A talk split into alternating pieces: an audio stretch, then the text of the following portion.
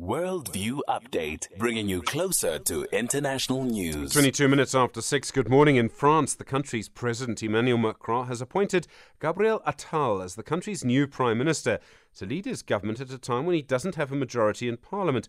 Attal is just 34 years old, the youngest person ever to have that position, also the first openly gay Prime Minister in France. At the same time, the right wing, of course, appears to be gaining popularity in France. Kofi Kwakwo is a senior research fellow at the Center for Africa China Studies at the University of Johannesburg. Kofi, good morning.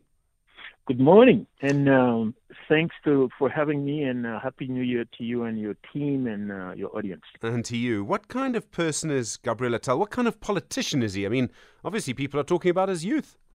Yes, of course. I mean, the the headlines have been all over the place. Uh, I think he strikes people uh, first uh, the whole idea of his youthfulness, and of course uh, the idea that he's openly openly gay, which to me I don't think it's a great qualifier for a prime minister, but that's uh, something else different. But what is important is that um, he uh, President Macron, I think who now he's I consider I consider Attal as his sort of his new archangel. Uh, the Muslims will call him Jibril. But what is important is that he has done some really useful work for them.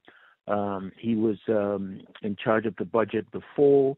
He's demonstrated that he could run the budget. Money is really important in these kind of places. As you know, even um, President Macron himself comes from that background with the, the Rothschilds and so forth. But he was also Minister of um, Education, and he's proven himself. He was also a spokesperson. So all of that's given a chance for President Macron to see him perform. And I think he's enjoyed him as a uh, potential person. But I think with his um, his youth, the relationship between youth, substance, and then experience is going to be really a big test. So he's got a tough job in front of him. It's a, a job with a lot of pressure and stress so he's got his job cut out for him, and we'll see. He's going to be tested, and one of the tests, a few tests that, uh, that come to mind, are four challenges. The first one is, of course, they've already managed to pass it.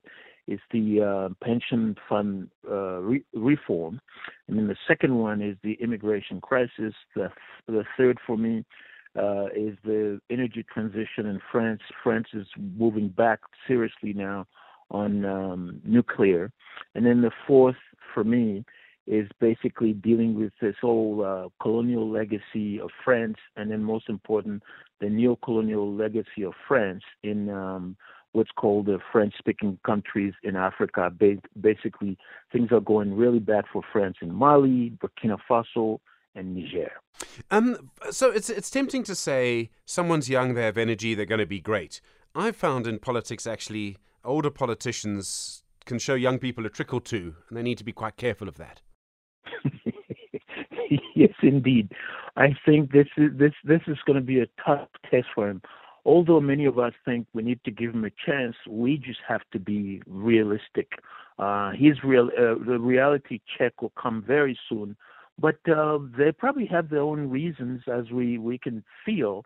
Um, we probably on the surface we don't know much, but I think uh, beside the kind of uh, you know strength I've already pointed out about him, they're also grooming him, giving him a chance for the next presidential election in 2027 after Macron leaves. So that the relationship between you know youth and experience and substance, but also demonstrable ability to deal with issues is very important. However, I think uh, the French uh, uh, prime ministerial position is strongly supported by the president, and the president decides a lot. But maybe it's a signal he's sending to people that he wants to focus a lot more on domestic issues. Thanks very much indeed, Kofi Kwakwo. Really appreciate the time. Senior Research Fellow at the Center for Africa China Studies at the University of Johannesburg.